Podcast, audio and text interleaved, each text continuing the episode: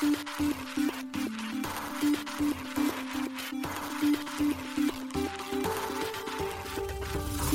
しい経済ニュース。この番組では現当社のメディア新しい経済が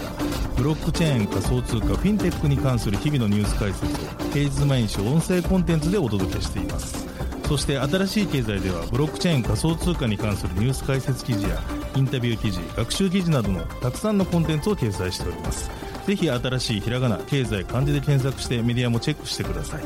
そして LINE 公式アカウントではメディアの更新情報を配信しております。LINE 公式アカウントにもぜひご登録ください。この番組は株式会社フィナンシェの提供でお送りします。フィナンシェはスポーツチームやエンタメプロジェクト、DAO などのトークンを購入して支援ができる新しいクラウドファンディングサービスです。サッカー J リーグ、野球、バスケなどのプロスポーツチームをはじめ、映画やアイドル、インフルエンサーなど100以上のプロジェクトのトークンがフィナンシェで購入できます。さらにトークン購入者はプロジェクトに応じたキャンペーン参加や NFT などの特典も。ぜひ iOS や Android でフィナンシェのスマホアプリを入れて新たな応援体験を味わってください。あなたの夢がみんなの財産になるフィナンシェ。現当社新しい経済編集部の大津賀です。高橋です。はい、本日は3月の16日木曜日です。今日のニュースいきましょう。博報堂キー3企業向けウォレットサービスワッパ提供開始。国内2例目アスターが GMO コインに上場へ。コインチェックフィナンシェトークン取扱い開始。ユーロポールら暗号資産ミキサー、チップミキサーを解体、ビットコイン62億円相当を押収。イギリス政府が納税申告書に暗号資産追加へ2024-25年度から EU 議会スマートコントラクトを規制するデータ法を可決。NFT で個人の医療健康情報を管理暗号屋とセイブエクスパーツがビュアブルで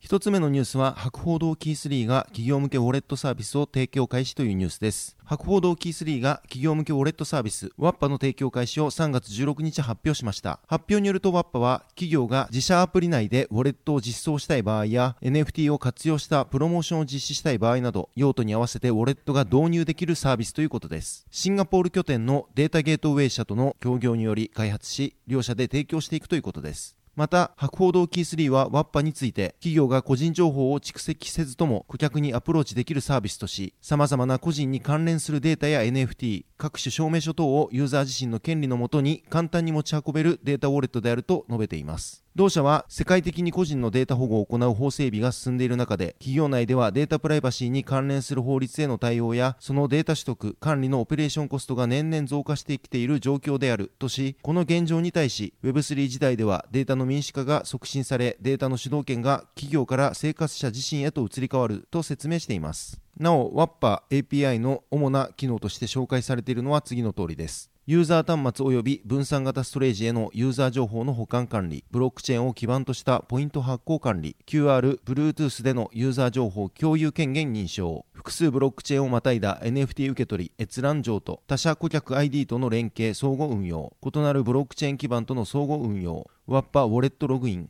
第三者への個人情報開示に関する通知受信の選択と選択的情報開示、趣味思考等自身に関わる証明書を自分で発行する自己主張型アイデンティティの発行ということです。新しい経済編集部はワッパが対応するブロックチェーンについて博報堂キー3に確認を取ったところ次の回答が得られました。現時点ではアスターに対応しておりますがワッパはフラットな立場で運営を行うためアスターが複数のレイヤー1チェーンと接続しマルチチェーンコントラクトハブを目指しているようにワッパはポリゴン、イーサリアムその他ご要望に応じてマルチチェーン対応を進めていきますとのことでした。博報堂キー3は Web3 ハッカソンの企画運営を行いながらクライアント企業とともに Web3 サービスを開発する新会社として昨年12月に設立されたジョイントベンチャーです。博報堂とアスターネットワークの開発を主導するステークテクノロジーズが共同で設立をしています。続いてのニュースは GMO コインにアスター上場へというニュースです。国内暗号資産取引所 GMO コインが暗号資産アスターの取り扱い予定を3月16日に発表しました。なお、アスターが国内取引所において上場するのはビットバンクに続き2例目です。また、GMO コインではアスター及びアスター EVM の2つのアドレス形式に国内初の対応するということです。両アドレス形式にて送付預け入れが可能となるようです。アスター取扱いのスケジュールについては、3月22日16時の定期メンテナンス終了後からアスターの預け入れを開始し、18時より取引所サービスの現物取引にてアスターの取扱いを開始するということです。なお、送付対応は翌23日の12時から対応するということです。また、取引所サービスでのアスター最小注文数量は1回10アスターで、最小注文単位は1回1アスターとなっています。また、最大注文数量は1回5万アスターで、最大取引数は1日100万アスターとなっています。今回のアスター上場で GMO コインは合計24銘柄の暗号資産を取り扱うことになります。現在のところ同取引所はビットコイン、イーサリアム、ビットコインキャッシュ、ライトコイン、リップル、ネム、ステラルーメン、ベーシックアテンショントークン、OMG、テゾス、クワンタム、エンジンコイン、ポルカドット、コスモス、シンボル、モナコイン、カルダノ、メーカー、ダイ、チェーンリンク、FCR コイン、ドージコイン、ソラナを取り扱っています。記事にアスターについての解説を載せておりますので、ぜひ合わせてご覧ください。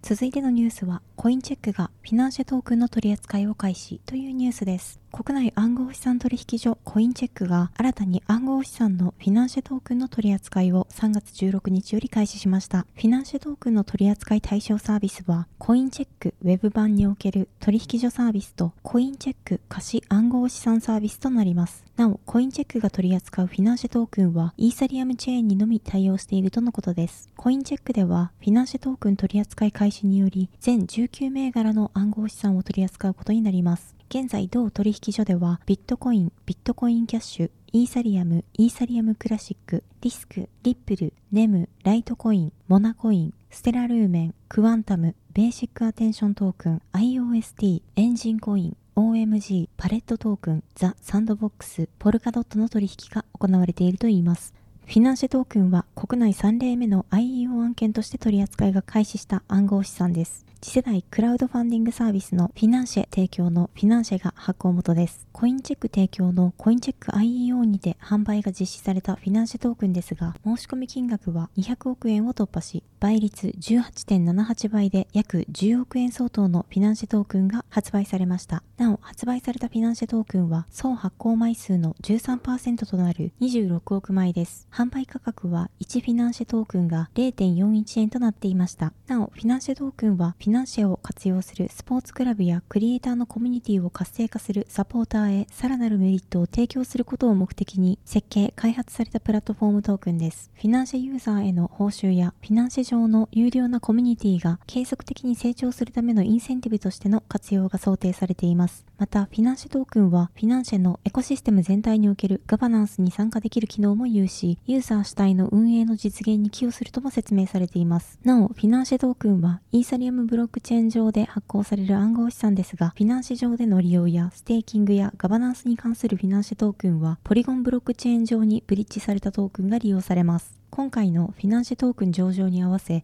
フィナンシェでは、フィナンシェにて活動するスポーツチームやクリエイターのコミュニティを活性化させるためのインセンティブプログラムであるコミュニティトークンホールディングスを開始しています。このプログラムでは、フィナンシェトークンが報酬として利用されています。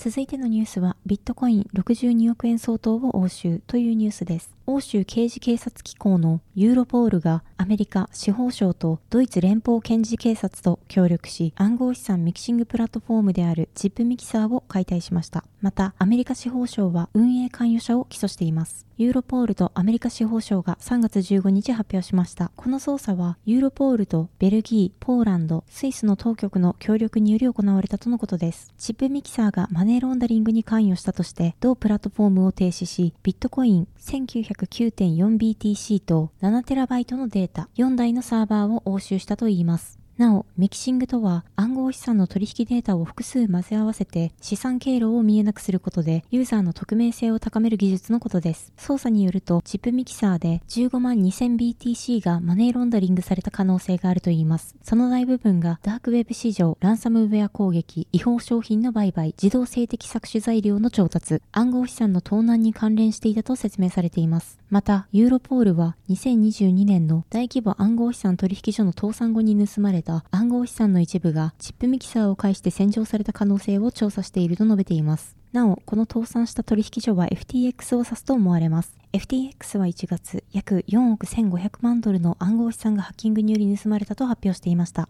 米司法省はチップミキサーの運営に関与したベトナム人オペレーターのミンコック・グエン氏をマネーロンダリング、無許可、送金業の運営、個人情報の盗難の罪などの疑いで起訴しています。有罪判決を受けた場合、最高刑は懲役40年になるとのことです。なお、この捜査、起訴は FBI や HS サイバー犯罪センター、ユーロポール、ポーランドサイバー警察、チューリヒ州警察らと協力し行われたといいます。法定書類によると、2017年より無許可で暗号資産のミキシングサービスを提供していたチップミキサーは、犯罪に由来する資金を洗浄するために最も広く使用されているミキサーの一つだといいます。同サービスにユーザーが入金した暗号資産は、チップと呼ばれる同等の価値を持つトークンに変更され、それらがユーザー間で混合されるといいます。これにより、送金元の保有者を特定できなくしたり、資金の流れをたどれないようにすることで、ユーザーへプライバシーと匿名性を提供していました。ただし、このサービスは、ハッキングや詐欺によるマネーロンダリングの温床となっていたとされています。なお、ユーロポールは、チップミキサーについて、ダークウェブで最大の暗号資産コインランドリーの一つであると表現しています。